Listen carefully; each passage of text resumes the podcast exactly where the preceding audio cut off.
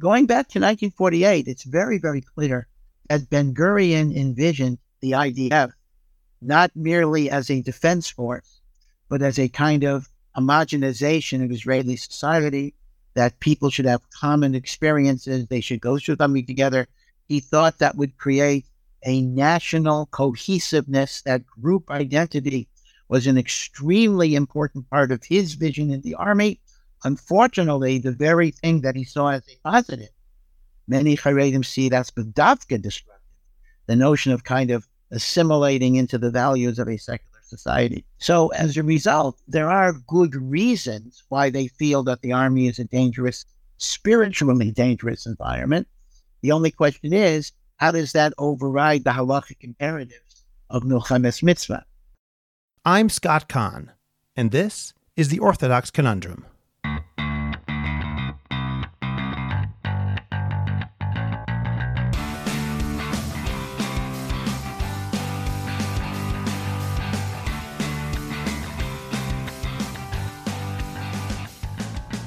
This is the Orthodox Conundrum on JewishCoffeehouse.com. I'm Scott Kahn. In episode 184, my guests Michael Eisenberg and Rabbi Yehoshua Hershberg and I talked about our conviction that it's time for the ultra Orthodox community in Israel, more commonly referred to as the Haredim, to participate more fully in Israeli society, specifically by ending what is effectively a blanket exemption from military service and by becoming more fully integrated into Israel's economic life. I also wrote about this in numerous articles on my Substack, Orthodox Conundrum Commentary. What was lacking, however, was an explanation of the Haredi point of view on these matters. So, in the interest of expanding and deepening the conversation, I was honored to welcome Rabbi Yitzchak Breitowitz to articulate the arguments that are commonly used by those who identify as ultra Orthodox. Rabbi Breitowitz is one of the Orthodox world's most brilliant scholars. In addition to being an outstanding Talmid Chacham, he is also a graduate of Harvard Law School and was an associate professor at the University of Maryland School of Law before moving to Israel. We engaged in a fascinating conversation about Haredi integration into the military, the economy, and more, and no topic was off limits. Let me be clear that I asked Rabbi Breitowitz to explain the Haredi position as best as he understands it, but that doesn't necessarily mean that he identifies with every argument he presents. Nevertheless, I'm very pleased that he agreed to talk about this with me, as there are few other individuals who are able to explain Torah ideas and ideals, truly backed by real knowledge and scholarship, as well as Rabbi Breitowitz. We'll begin that conversation in just a moment. First, let me remind you to subscribe to the Orthodox Conundrum podcast wherever you get your podcasts, and please rate it and write a review. Please subscribe to my Substack, Orthodox Conundrum Commentary. Last week I posted two articles. The first is entitled Idealistic and Completely Dangerously Wrong, where I discussed some of the mistakes that I believe many religious Zionists are making by advocating a type of territorial maximalism and militarism while neglecting some of the most important values on which religious Zionism was originally founded. The second is The Two Crowns, A Trip to Eden, and then back to the way things were before, which is an investigation into what exactly the children of Israel meant when they said Na'aseh v'nishma, we will do and we will hear, before the giving of the Torah. I'm also very honored that Orthodox Conundrum Commentary passed 1,000 subscribers last week and has continued growing since then. So please help us continue to reach more and more people by subscribing and sharing with people who you think will find it engaging. It's free and you can cancel at any time. So go to the link in the description of this podcast to get your subscription today. And finally, remember that JCH Podcast Productions is the best place for you to go in order to produce your podcast from start to finish. Write to me at scott at jewishcoffeehouse.com so that we can discuss helping you make a high quality, professional, and popular podcast. Rabbi Yitzchak Breitowitz is a Magid Shiur in Yeshivat Or Sameach and Rav of Kehilat Or Sameach. He was formerly the Rav of Woodside Synagogue Ahavat Torah in Silver Spring and made Aliyah with his Rebbitzin in April 2010. He writes and speaks extensively on the intersection of halacha and contemporary issues in medical, family, and legal ethics. Just one point before we begin the conversation. During the first six or seven minutes, we had some minor technical difficulties, so there are a few words, not many, which are a bit hard to understand. We cleared it up after that, and the rest of the interview proceeded without any problem. So please bear with us and know that the final 55 minutes have no technical issues. Rabbi Yitzchak Breitowitz, thank you very much for joining me today on the Orthodox Conundrum podcast. Thank you, Rabbi Kahn. It's uh, great to see you again. Um, I and my son Moshe have very fond memories when you were his uh, Rebbe in uh, Beit Shemesh. Yes, I have wonderful memories of Moshe as well. We often talk about the time that Moshe came to our house on a Purim wearing a lion costume, and Moshe and our son Yaakov were very close, but Yaakov completely flipped out seeing him, started going, no, no, no, no, no. And to this day, Moshe and I have laughed about that many times. Yaakov, who now is in basic training in the Israeli army. Well, he should be safe, and Rosh Hashem, I think uh, I've seen the picture Okay, thank you. Amen. So we're going to speak about the integration of the ultra-Orthodox or Haredi community into Israeli society, particularly in the aftermath of October 7th. This is obviously a somewhat controversial topic in some quarters, but I think it's also important and timely and needs to be addressed in a forthright manner. So let's start off, if you don't mind, offering perhaps the Haredi perspective as best as you can represent it for us. And I'm not implying in anything here that you necessarily agree or disagree with it.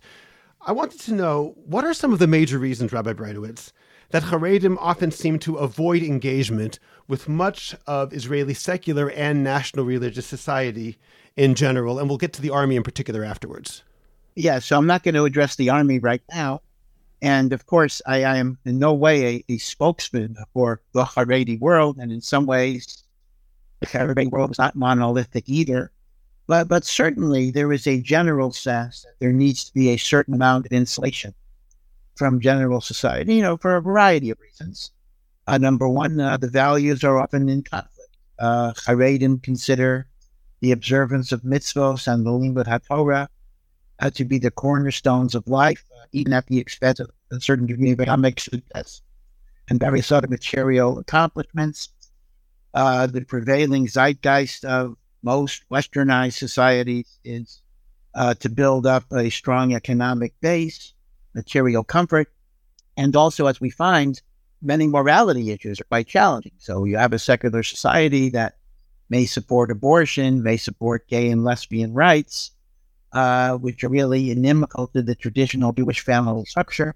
So I think both in terms of uh, the emphasis on materialism and the undermining of traditional family values, and as well as the the the, the undeniable fact that a majority of the non-Haredi population do not keep Shabbat and do not necessarily uh, keep kashrut and taharat mishpacha, it's understandable in many ways that if I'm raising family and I want to raise my family with certain values, I will have a certain degree of separation from that society. Again, I'm not necessarily endorsing the full degree of this, just explaining why many and maybe most Haredi people feel that we need to have a certain amount of separation.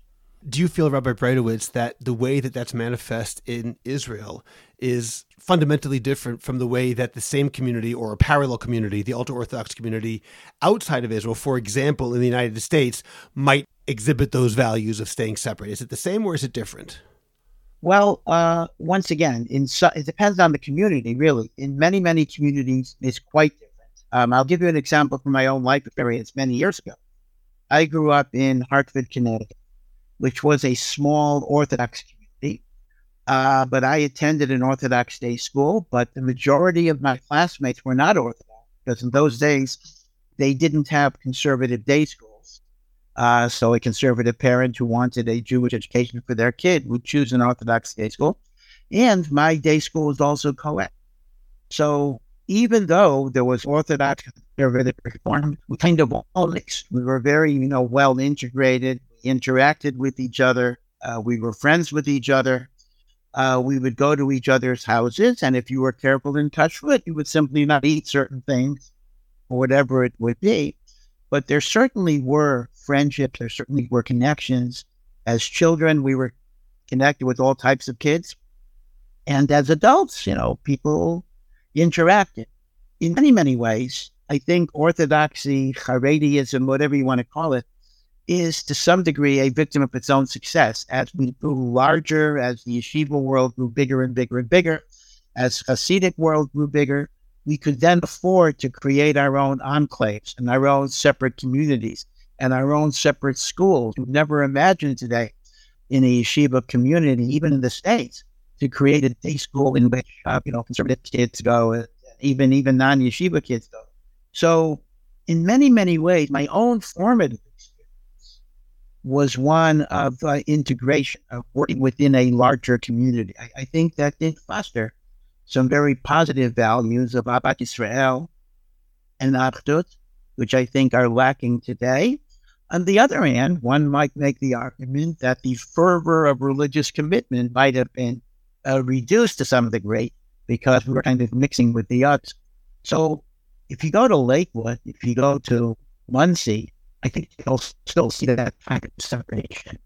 Uh, you go to a place like Baltimore, less so, and you know certainly smaller towns are going to be less so. But the truth of the matter is, I think Eretz Yisrael is in a class by itself. That even if you compare it to Lakewood and Monsey, I think the degree of polarization that we have in Eretz Yisrael is very, very extreme. I, I don't, I don't even mean that negatively. I'm just, I'm just saying it descriptively. And part of that, though, I think goes back to deep historical roots, conflict of the Yishuv Yashan uh, back in the 19th century, the beginning of political Zionism, in which there was a sense that Eretz Israel was literally robbed from these communities as it became more of a secular state. And that created a tremendous negative history of bad blood. And in many ways, a lot of it is we're fighting the battles of the 19th century and early 20th century.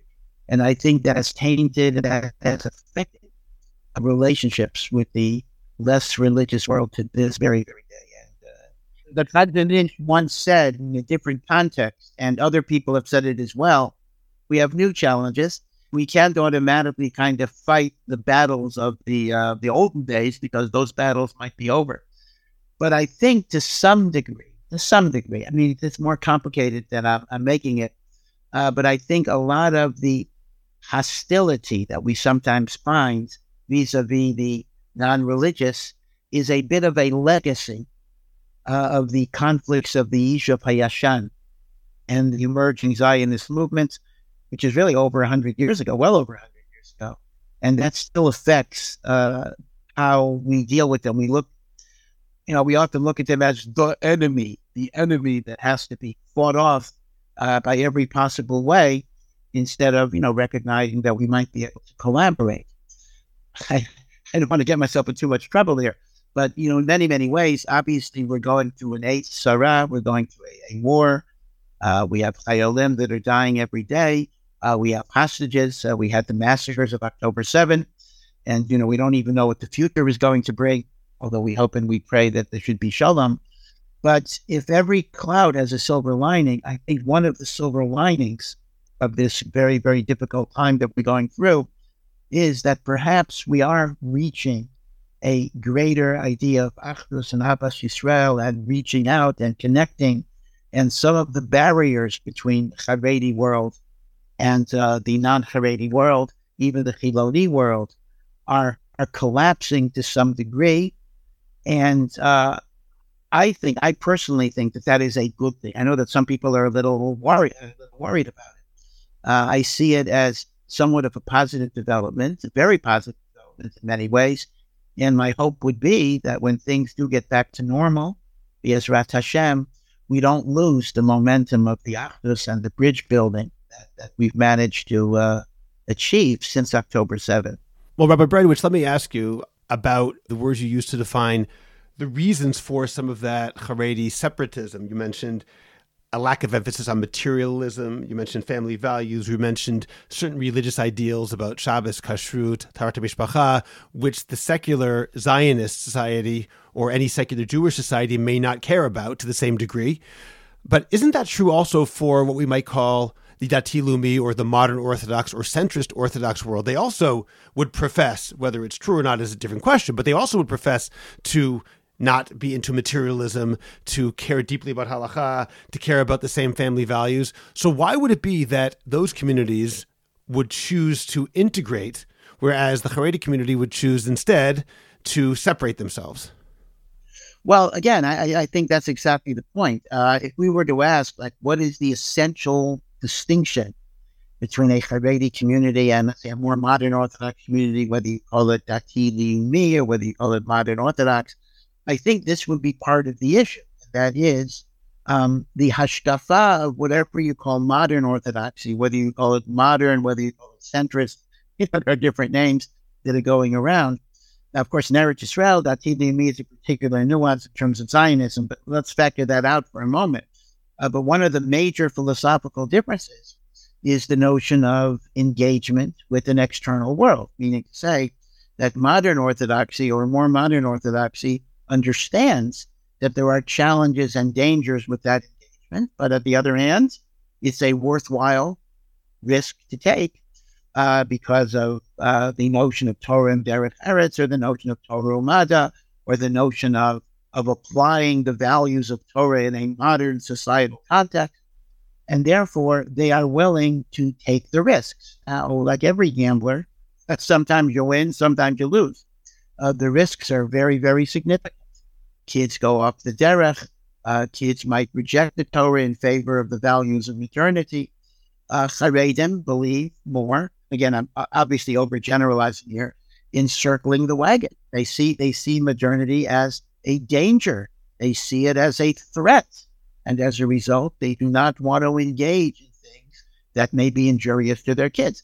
The problem with that is that life is never a risk free proposition. If engagement with modernity creates dangers, disengagement creates uh, equal dangers because at some point kids find out about what's going on in that big bad world. And if they haven't been given the tools to deal with it, it may be very, very disruptive. So, you know, I have no solution to this because I can see this as almost Eilu V'eilu Divrei Elokim Chayim. I mean, both of these are legitimate ways in which you try to raise your family in the best way that you can. Um, but there are going to be dangers either way. So I, I can respect a parent who makes his decision to go in one direction or another direction. Now, I'll also say that from a Haredi perspective, and again, I'm not speaking of kids at graduates, I'm just articulating a perspective, uh, many Haredim feel that the more modern Orthodox, even though they profess commitments to Torah and mitzvos, there are those who would describe that commitment as really being less uh, less deep. Uh, the, the, amount of hours of learning will be less. Uh, the zehirut in mitzvot might be less. Again, I'm not even addressing if this is true or false. I'm not interested in doing that right now. I'm just articulating the way many Haredim might view modern Orthodox. So even though both groupings may give lip service to fundamentally the same values, uh, the Haredim don't always see the modern Orthodox as living by those values. So that's a difference as well. Okay. Thank you for articulating that. And I do understand that you're speaking in generalities and not necessarily expressing your own position here. You're trying to express the position that they would articulate, or at right, least many of them would articulate. And yeah. along with that, I'd like to then move into probably the most controversial question that there is when it comes to integration, and that is with regard to the Israeli army. And I'll start with the specific aspect you just mentioned, the fear of integration as a reason not to join the army. When it comes to fear of integration as a reason not to go, say, to university or to be involved economically with certain sectors of secular Israeli society, you could speak about in a general sense it could affect society but ultimately that really is every individual's choice how much integration that person wants to have or that family wants to have but people who believe in serving in the israeli army would argue i would think that when you decide as a haredi person that i don't want to put myself or my child in danger by sending him to the israeli army you're also, however, affecting other people by number one, not serving, simply not doing the job that needs to be done.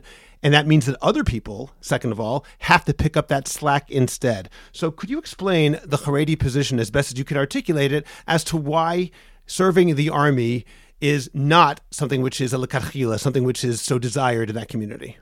Yeah, uh, well, again, uh, this is one of the most painful and divisive issues uh, in Israeli society. And here, uh, it's very, very difficult for me to separate my personal feelings from my description of, of a lot of the Haredi communities. I'm going to try to kind of split my brain uh, and, and, and, address it. Um, obviously, uh, if you go back to 1948, uh, uh, when the first uh, government of Israel was established, Ben Gurion, so in order to get the support of the religious parties, Ben Gurion did agree to a, a draft exemption for full time uh, yeshiva students. And at the time, I believe there was something like 400 full time yeshiva students in the entire country. And Ben Gurion was of the belief that they would get smaller and smaller and smaller. He thought it would be an insignificant problem that would just vanish in five to 10 years. And unfortunately, well, fortunately, I would say he was proven wrong. And famous uh, last the words. community, right? It exploded. Baruch Hashem, it exploded and became uh, very, very big. But as a result, Ben Gurion uh, never imagined that there would be thousands and thousands of people who would be given this exemption, like for years and years and years and years. But so be it. Uh, there was that status quo agreement, which was you know, more or less the law until very, very recently, uh, when things get uh, get changed. Now, let me just remind uh, you and the audience uh, that even the United States, when the United States had a draft uh, during World War II and even through the Vietnam, a lot of the Vietnam War, full time theological students, whether Christian or Jewish, were exempt. that is why yeshiva enrollment uh, in the 60s and 70s was at its height because it was a way of getting out of the draft. But it was understood even by secular societies that uh, people who are involved in full time uh, theological study are doing God's work, so to speak, and they also bring God's blessing uh, down. So the notion that somehow there's something unique about Israel exempting yeshiva students for so many years, uh, in truth, that was a commonplace of virtually every society that had a draft. But the thing is this, uh, Rav Aaron Lichtenstein, who of course is not, was not Haredi, well, he was Haredi in his Torah observance, but he was not Haredi in philosophy. Aaron Lichtenstein's a one of the great uh, Roshei Yeshiva of the Datim Leumi worlds. I consider him also a Gadol Torah as well. Uh, did articulate very convincingly the philosophy of Hesder, uh, based on what Moshe Rabbeinu told Reuven and Gad, and uh, uh, uh, your brethren are uh, going to war, and you're going to be here. How can you not participate in the defense of the nation? So that's a very powerful argument because if defending the Jewish people and defending Eretz Israel is called a Milchemes Mitzvah, then everybody is obligated to participate in Milchemes Mitzvah. What is the Haredi argument not to participate? So I think the argument goes the following. I think the argument basically says that if there was a genuine manpower shortage, we didn't have enough people who are willing to fight in combat, and people were needed for an emergency, says Hinachinami, there would be an obligation on everybody to participate. I believe even Rav Chaim Kanievsky briefly had a gun in the 1948 struggle. I think he was in charge of a hill uh, for a short time. But the reality of, of things is that there actually is not a manpower shortage. Uh, that, in point of fact, there are many that actually volunteer for combat duty. Uh, some religious, the Hesder boys, and some not religious. And um, most uh, military positions are not necessarily pikuach nefesh combat situations. So, as a result, if there is no security, there's no security then we are permitted to consider other factors such as the impact on our religious life, uh, the impact on uh, Torah and mitzvahs, and the like. And I think, although maybe it's not articulated this way, that the Haredi argument is that there is not a genuine security need for this 100% participation in the draft. I mean, people don't realize there are a lot of other people who are exempt from military service under the laws of Israel, and not all of not all of them are are learning in yeshiva. Now, the theological argument, which I think is questionable, but has to be stated, is that learning Torah itself is the greatest source of defense for Am Yisrael, and therefore those who are full-time learning Torah are contributing to the military effort by bringing down Siyata Dishmaya. Now, that of course is true, but I just want to point out that there's a certain leap here because, as I think you implied in your question, it's not just full time yeshiva students that are discouraged from military service, it's the Haredi population generally. Now, not everybody in the Haredi population is involved in full time learning. So you can't really use the full time learning thing as an overall cover for everybody else. So then you have to go to the backup argument that there's not a genuine state of emergency given the lack of a manpower shortage and the fact that much of, of what happens in the army is very destructive to religious identity. Going back to 1948, it's very, very clear that Ben Gurion envisioned the IDF not merely as a defense force, but as a kind of homogenization of Israeli society, that people should have common experiences, they should go through something together. He thought that would create a national cohesiveness, that group identity was an extremely important part of his vision in the army.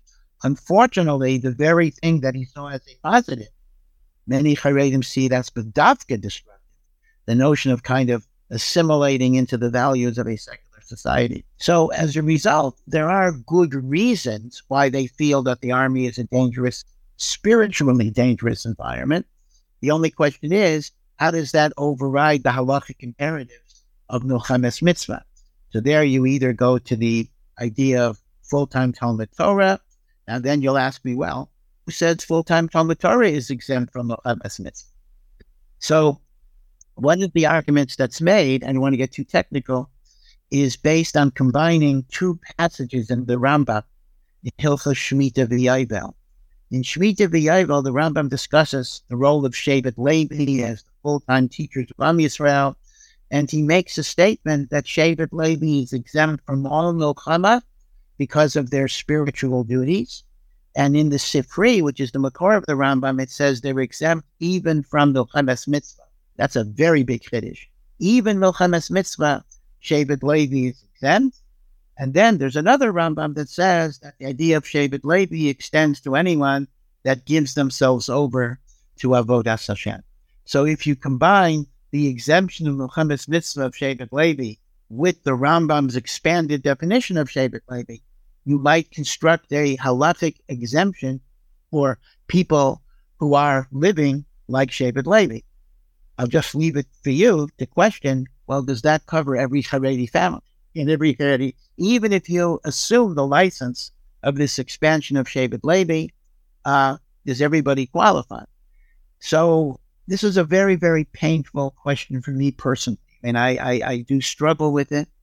But as I say, uh, many of the Haredi world consider uh, the army as such a dangerous environment for the Ruchnius of their children that they feel that uh, that overrides uh, these imperatives for the various reasons that I suggested.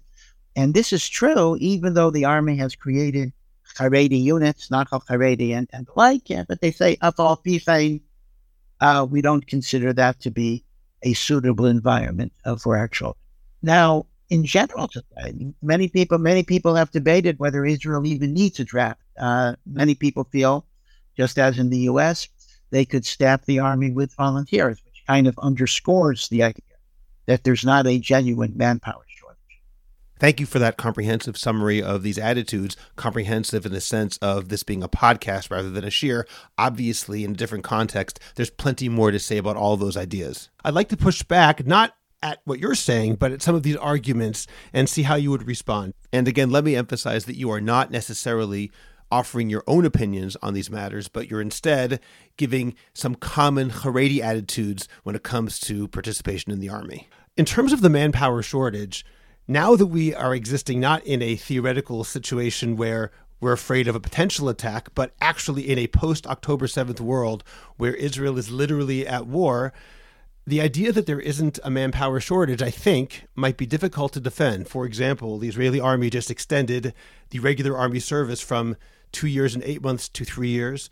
They extended Miluim. That means that reserve duty will now take place for a longer period of time and also be mandatory more often. And in addition to that, there are about 1,300 people, I think, who are in pre army programs, some of them yeshivot, religious Zionist yeshivot, who were called up early and are not able to finish their year because the army needs them. In that sense, even if we say, well, now the army has its manpower because they're taking people for longer and because they're taking people from yeshivot who otherwise would not have been serving now, so now they don't need people. At the same time, I think there might be an element of fairness of, well, there isn't a manpower shortage perhaps because they're making people serve much more than they would have. I can speak on a personal level. My son in law was in yeshiva, in a kollel, learning for smicha, a religious Zionist yeshiva.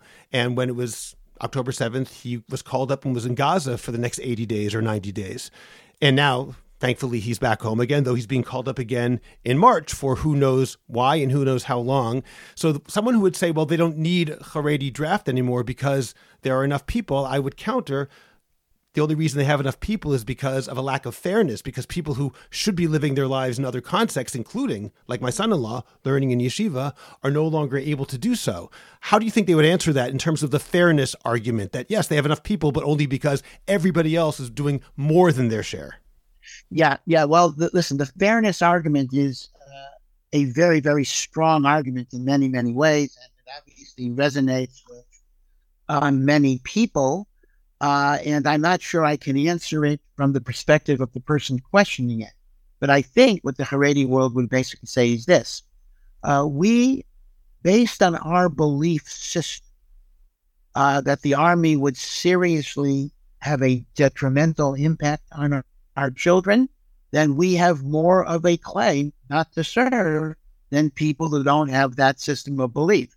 Uh, meaning, if you have two people and one person feels that if my kids go into the army, they will mm-hmm. not be living the values of our of our religious life, and the other feels that that's not going to be a negative consequence, then maybe there's a svara that that burden should be borne by the person whose family is going to suffer less as a result. So it's kind of I, I understand this is a little circular, but I think the argument basically is if the army is not such a big deal for you and it's a bigger deal for me, then maybe the, the burden should be on you. Now, I do want to make another point, although it's not relevant to anything you're asking, but I have to stick it in almost like a commercial. I, I want to say that the one thing that is absolutely essential is that Charedim must have Hakarat Hatov to the people who do serve. Because, yes, it is true that many are taking on a burden that should rightfully be spread across a broader section of the population. And if it's not, because we might have good reasons, now let's say, let's even assume we have good reasons for it, but that does not negate the absolute imperative of Hakarat Hatov for those who are not only disrupting their lives, but risking their lives uh, for fighting for Eretz Israel. And uh, therefore, the one thing that I will speak personally and utterly repudiate is any type of disparagement of those who are serving, because whether they're religious and even if they're non religious, uh, they are doing God's work and uh, they deserve our great but again, but having said that, from a religious perspective, if I feel this is going to be destructive to my family, you feel less so, then I might have an argument that you should take the risk rather than me. yeah, I could argue back if I wanted to. And again, I'm arguing against the argument, not against you. I can't repeat that enough. That I would yeah. say, I'm also worried about my children in the army. I just feel they have no choice because this is a chiyuv. This is an obligation. It's not that I'm less worried about it. It's more that I put a greater stock, perhaps, than those people who are making that argument in the importance of milchemet mitzvah, the importance of pikuach nefesh, the importance of serving Klal Yisrael in that way. So I might say that that, that argument, for me personally, doesn't resonate. Okay, you know, listen, I, I hear it. I, I, I can't, I can't. I understand. it totally resonates for me either. I'm just trying to you know, maybe, and maybe I'm not a proper defender here, but uh, I'm just trying to explain what is right. in people, what is in people's minds. Let me ask about the second question in terms of that Rambam and Hilchot Shemitah V'Yovel at the very end that you referenced, where the Rambam says that Shevet Levi is exempt and also that people can join Shevet Levi by being like Shevet Levi in the sense that they are full time worshippers and servers of God. One of the questions that people often say is that that may be true, but many in the Haredi world have claimed that it's not just that they are exempt, but rather their Torah learning is actually protective. Not just because all mitzvot are a zechut for Klal Yisrael, a merit for the people of Israel in a general sense, but that specifically learning Torah is their battle. They are, so to speak, in the army in their own way. They are fighting by bringing down God's shefa, God's influence into the world by learning. And my personal feeling about that is that those Gemaras that do express this idea are almost entirely agadic, that means non legal, rather than halachic legal sections of the Talmud, and we generally do not rule halachically based on agadic sections of the Talmud. They may also be referring to a world in which there is absolute Giloi Shekhinah, a redemptive world, a redeemed world, rather than our world. And to me, the most important part is the halachic issue. I'm curious how you would respond to this that the Rambam, for example, says that if a city it builds a wall and they put a tax on the people to build a wall, a protective wall against enemies, a Talmid Chacham is exempt from paying for that wall because his Torah protects him. And I've heard this used as a source that Torah protects the learner and Klal Yisrael. To me, it sounds like it actually proves sort of the opposite. It protects only the learner. He does not have to contribute to the wall because he's learning, and therefore he personally is protected. The city, however, still has to build a wall. There's no idea that, oh, if there's a Talmid Chacham in the city, don't worry about the wall. It's saying, of course you build the wall, but he does not have to pay the tax for the wall because he personally is protected. So my feeling is that maybe Torah protects the learner. But to only care about that is quote unquote selfish because you're not protecting anybody else. Do you agree with my argument or do you disagree? Uh, yes, I, I, think your argument is quite strong. I mean, uh, I think your proof, uh, your analysis of the wall situation is right on point. The city has to build the wall in spite of the Talmid Chacham that's learning. The Talmid Chacham doesn't have to contribute because he, he does not need the wall. I'm just repeating what you said. The implication is the rest of the city needs the wall. Uh, and of course, uh, for a person to say, hey, I don't need to help Am Yisrael because I'm doing fine, that's totally the opposite of Ahavas Yisrael and Achdus and Arvus and all of those beautiful concepts. We Badavka cannot go through our lives by saying, as long as I'm okay, you know, who cares? Shalom alay nafshi. Uh, that's the opposite of what Am Yisrael is. I mean, let me just let, let me just point out the obvious point. I mean, the Dor Midbar itself, you know, Moshe Rabbeinu assembled armies to fight Amalek, to fight Midian. You know, and why didn't they? This is the door of Matan Torah. Why didn't they just learn and Hashem would take care of the enemies? So Moshe Rabbeinu had to have wars. Yoshua had to have wars. David HaMelech had to have wars. So, so the concept that by learning Torah you don't need a military effort is obviously not emes in Jewish history. Yes, of course, as a ma'amin in Hashem, of course, I believe that Torah brings blessing to the world. Torah brings siyata dishmaya. That military effort would be unavailing without uh, without Torah and mitzvahs. Of course, of course, of course. And we have to realize that all the time. But to simply say that it removes the need for the ishtadlus of, of an effective military uh, makes no sense. And it's contrary to, to the Jewish history as recorded in the Torah and is recorded enough. So I, I, don't buy it, but but if there's one aspect in which I, I do think is psychologically important, and that is that I, I do think it's very desirable that those who are learning should envision themselves as being mishtatef in the in the military effort, meaning you should have a conscious intention that may my learning be a zechut for Am Yisrael, may it help the chayolim because I think that in itself can, can form a certain type of connection in which, you know, I have my job, you have your job, we're on the same page, we're working together. You know, instead of looking at the IDF as the other, whatever it is, we're kind of are we are working together.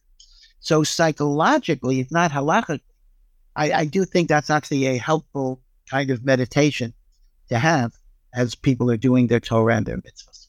That makes a lot of sense. In fact, I'm going to throw out a proposal to you. I'm curious what you think of this. I heard this from one of my rebbeim. I'm not going to say his name in case he doesn't want me to. And I also thought of something similar myself, almost to have what I have called a Torah Corps. Imagine if the Israeli army, in conjunction with Haredi Rosh Yeshiva, were to create some form of official service that involves yeshivot.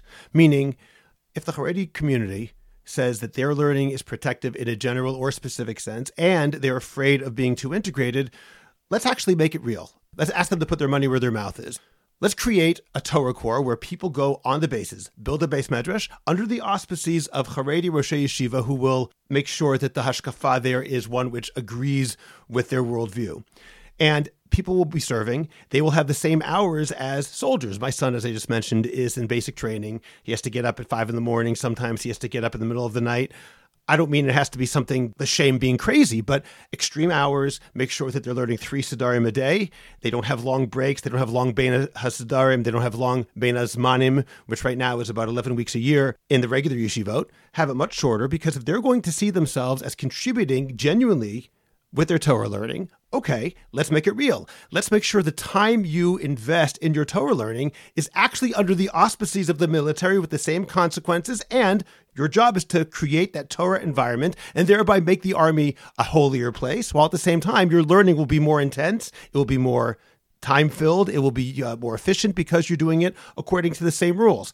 Obviously, it has to be worked out. But what do you think of something like that so that it's not just lip service, but it's actually part of real service? Yep. So, so I have two. I have two comments. That my first comment is I actually think it's a brilliant idea. I think it's a way of bringing Ruchnius into the army, and it's a way of Achdus and Am Yisrael, in which we understand that Limud Torah is part, and maybe the most important part of our military strategy. Uh, I believe that this is was the authentic view of the Jewish army going back to Yahushua when the Malach tells him, you know, uh, you know, MS, you were Mavato, the carbon and, you know, the idea that this is it. And I think it would also create a greater discipline. I mean, this is really part of another talk, but part of the problem in the yeshiva world is actually a lack of discipline and structure in which a number of people are hanging around in pizza places. It's very hard to invoke Shevet Levi paradigms where you're dealing with Benos Moderns and TV Limit and the like. And this proposal would very much address that. I think it would make the learning better. It would foster Achdus. Uh, it would bring Ruchnius into the army. And I think that while uh, the Timonim would look at the religious world in a much more positive way. So there's a lot to commend it. Uh, I think it makes a lot of sense. My second comment is that the Haredi leadership would absolutely never accept it. And uh, the reason is this goes back really. I mean, let me go back to Sherut Leumi. Uh, this goes back all the way to the 1950s when the proposal of mandatory Sherut Leumi for women. And uh, the Chazon Ish famously, you know, said, uh, Yehareg v'al ya'avor.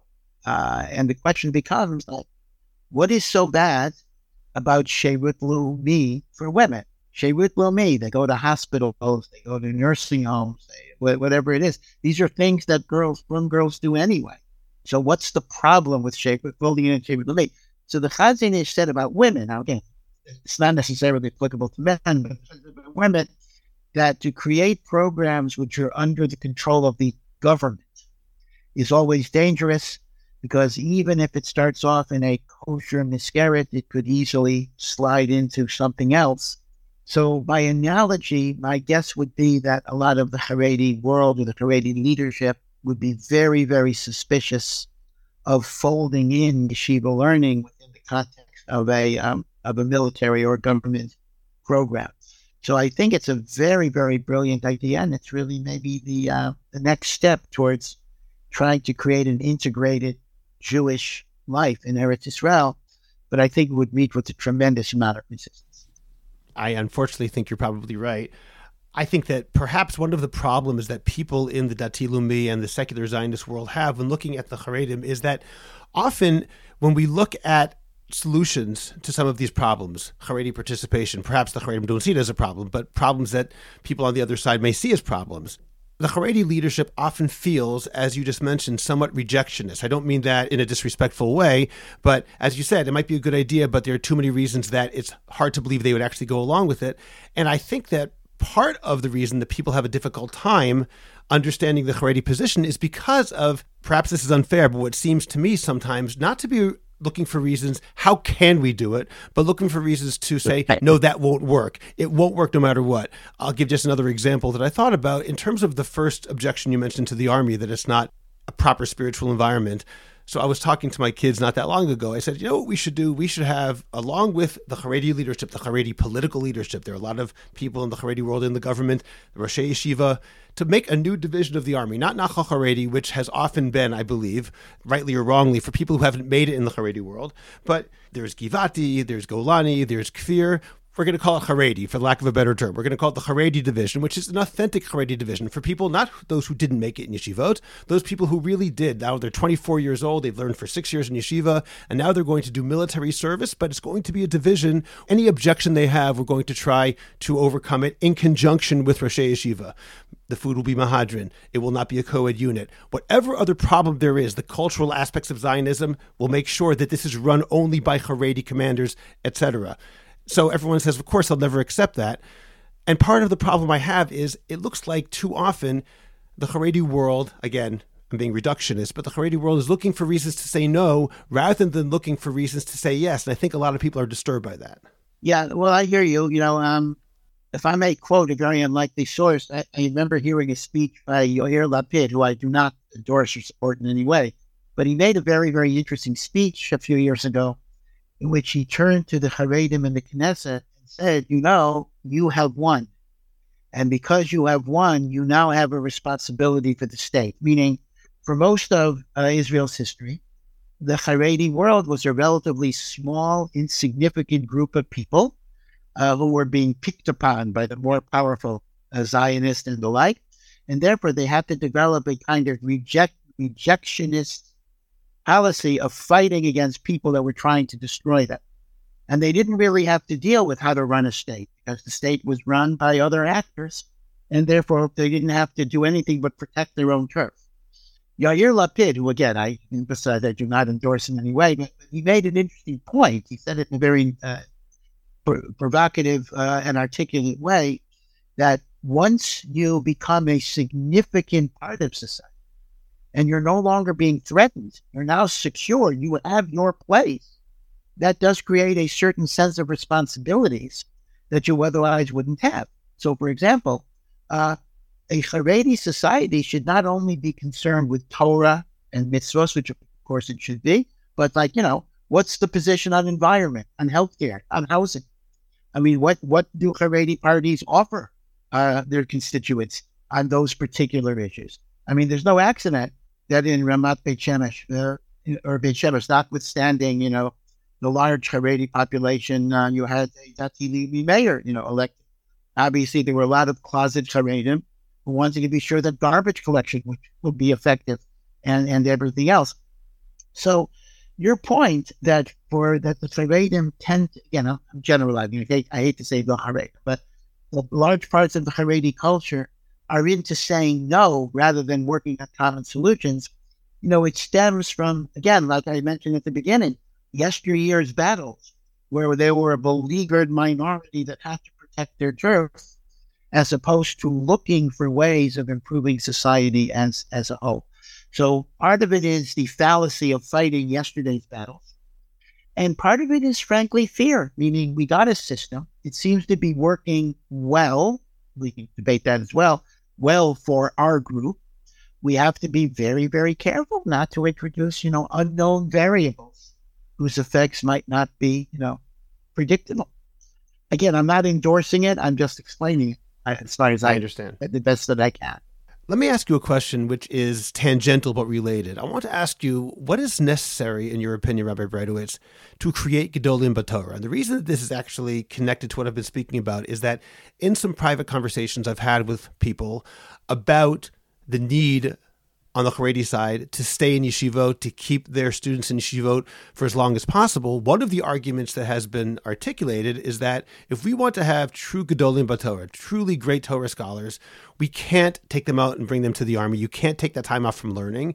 And even if you say that we'll take a small group of them and leave them, the exceptional students in the yeshiva, they say, first of all, it's hard to know who was the exceptional student. It's hard to test for that. And second of all, it will change the avira, the atmosphere of the yeshivot, such that the Torah learning, even of these exceptional scholars, will be negatively affected. I know, on the other hand, someone told me a few weeks ago, a friend of mine, I had not heard that, but he told me that Rabbi Yehuda Amital, Rav Lichtenstein's colleague, who was the other Rosh Yeshiva in the Gush, he apparently countered this argument by saying, well, during the Shoah, a lot of people took five years off. We still had Gedolim Batorah, so it's not necessarily true that you can't take a few years off and be in the army. That's how he was quoted to me. I want to know your opinion about that. Yeah, actually, that, that's interesting. You know, that that analogy never even occurred to me, but, but indeed, that, that is the case. There were great, great people who had been Gedolim before the war or on the verge of it.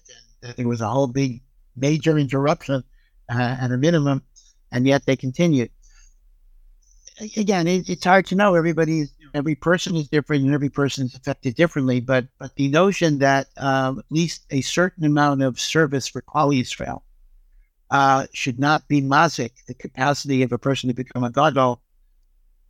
I believe that is the case. I mean, you know, um, we have. I mean, I'll give you an, an, analogy from another area. Somebody c- complained to the Steipler that when they got married, their wife was uh, asking too many things of them. Therefore, they felt it was bittul Torah and the like, and how can they learn if their wife makes them do this and that? So the Steipler said that when you emulate Hashem's midah of chesed, you become closer to God, and therefore Hashem will give you the siyata d'shmaya, that whatever hours you devoted to chesed, you will make up, meaning you'll be able to accomplish in less time what would have taken you more time. And that's how HaKadosh Baruch Hu works with Talmud Torah and Siyata Dishmaya. And I think maybe by analogy, we could apply a similar type of construct here. I am here to serve Klal Yisrael. I'm here to help help my fellow Jewish people, to help Eretz Yisrael, to protect uh, other Yidden from sakana. Uh, certainly, Hashem is not going to take away my ability to grow in Torah because of my acts of chesed. So I think in many, many ways, uh, you know, within reason, within reason, you can't like maybe give 20 years to the army, but within the normal reason, I think, you know, your Gedolim can still be there. And in fact, uh, the MS, I think the army actually creates situations where you can develop, you know, particular expertise and how to apply halachic concepts to difficult military situations. Military halacha is quite intricate, quite interesting, quite deep, quite complicated. And in fact, we could develop a whole cadre of poskim through their experience in the army. Okay, I want to ask you about something that you said at the very beginning of our conversation when you said that you don't want to get in trouble. And the reason I'm asking you about that is because you're not the only person who has said something like that to me.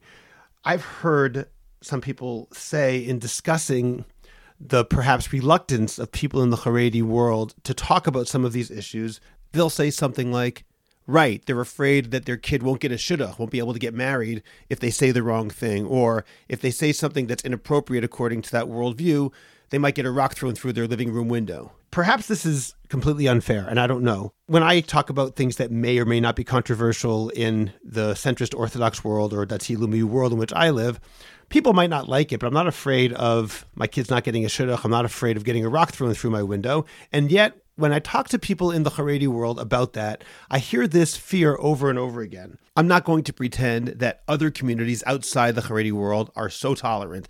That is not necessarily true. There are many instances of intolerance in all communities. But this claim is something which I hear so often. I wanted to try to understand it better. This inability or refusal to discuss things forthrightly I'm not sure exactly where it comes from, and I find it disturbing. I'm curious if you could help me understand it better, that phenomenon.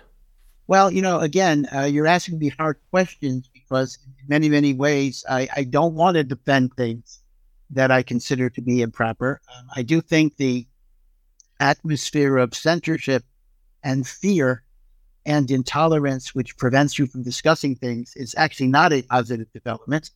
Uh, even, you know, a, a moderate a voice like Mishpacha magazine often gets in trouble because they have some article about, you know, maybe B'nai could get jobs or something, whatever, and it turns into, well, oh, you know, it's put in Chayrim or, or, or whatever, whatever it is.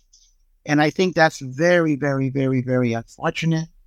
Uh, part of it is people are scared to speak their mind because uh, the way other people are going to react. But in reality, uh, there are many, many ideas you know, the silent majority. Nixon used to talk about the silent majority of Americans. I think in the Haredi world, uh, there actually might be a lot more tolerance than is often articulated because there's a minority of people who are overly zealous, sometimes L'Shem Shemayim, sometimes not L'Shem Shemayim. And that creates a chilling effect. That creates kind of a censorship uh, on other people who are willing to consider uh, different ideas. There was a rabbi in, in uh, again, in Beit Shemesh, I don't remember his name, but a hush of a person, a well regarded person, who spoke about Parnassa or trade schools, and, and he was castigated and criticized and pilloried, and, uh, you know, losing his credentials as uh, a credible, you know, Torah voice uh, for things that were very, very moderate statements.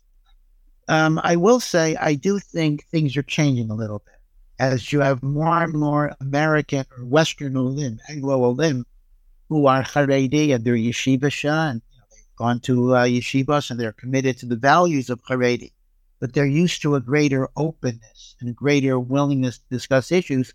I think slowly but surely, I think we're beginning to see changes.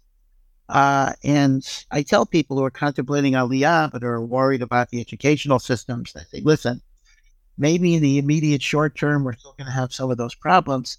But I think uh, over the five to 10 years, there are going to be some major changes in the Haredi world. I regard them as positive, others might regard them as negative, but changes for sure are coming. And I think it'll be closer to the model that uh, I'm used to, at least back in the United States, where even the Haredi world was a bit more open and receptive to discussing issues and considering alternatives.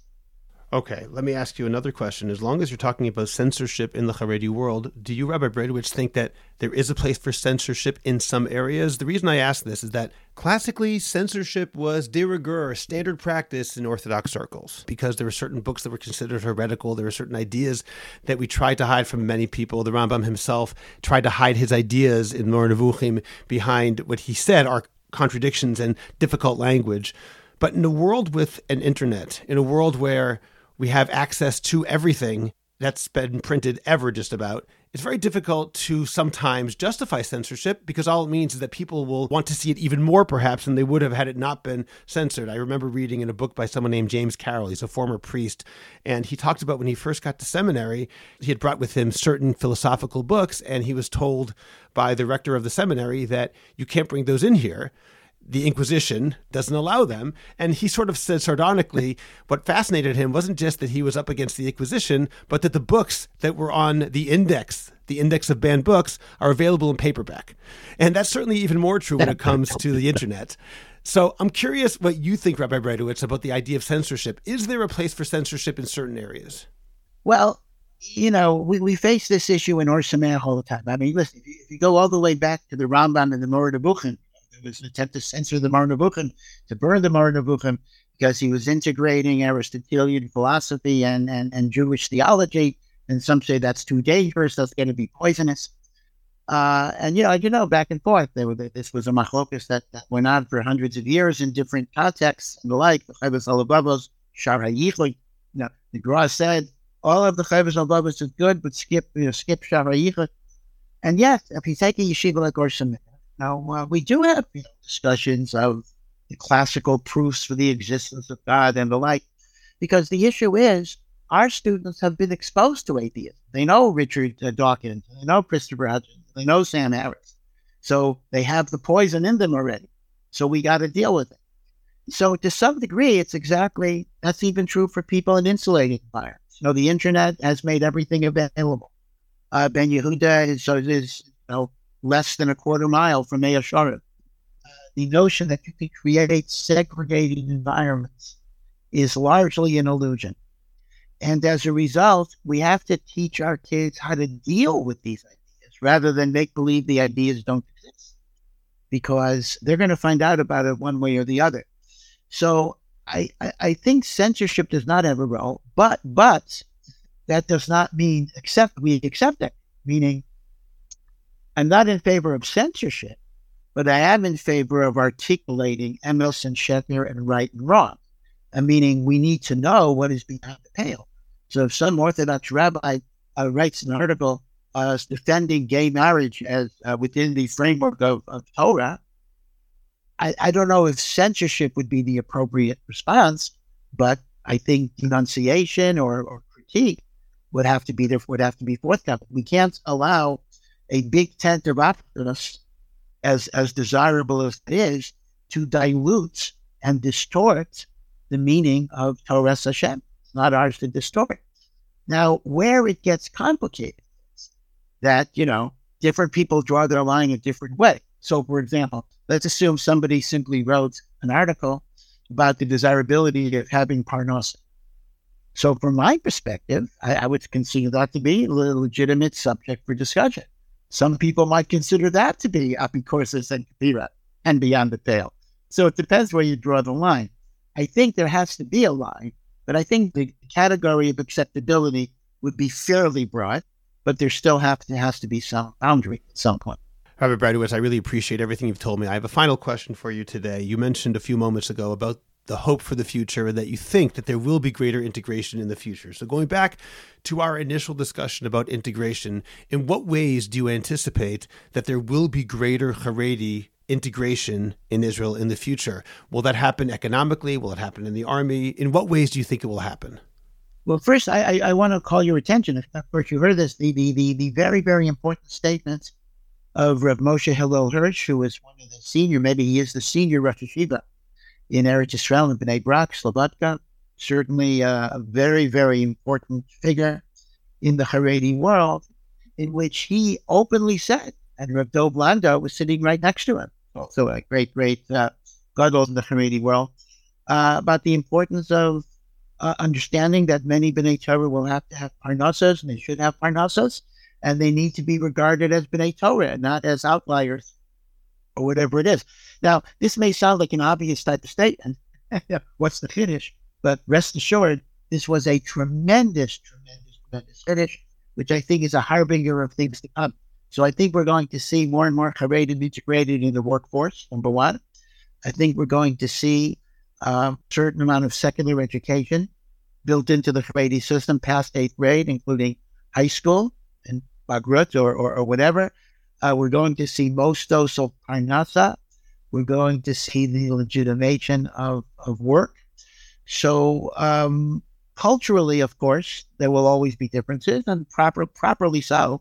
But I think there'll be much more integration on the economic level and uh, a greater, um, you know, secular element in the educational systems.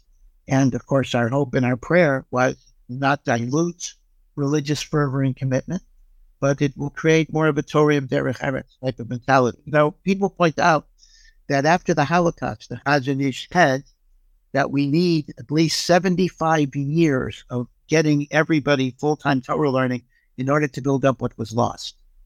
Interestingly enough, the 75 years have passed, and maybe it's time to reevaluate what is the optimal mix in Am Yisrael.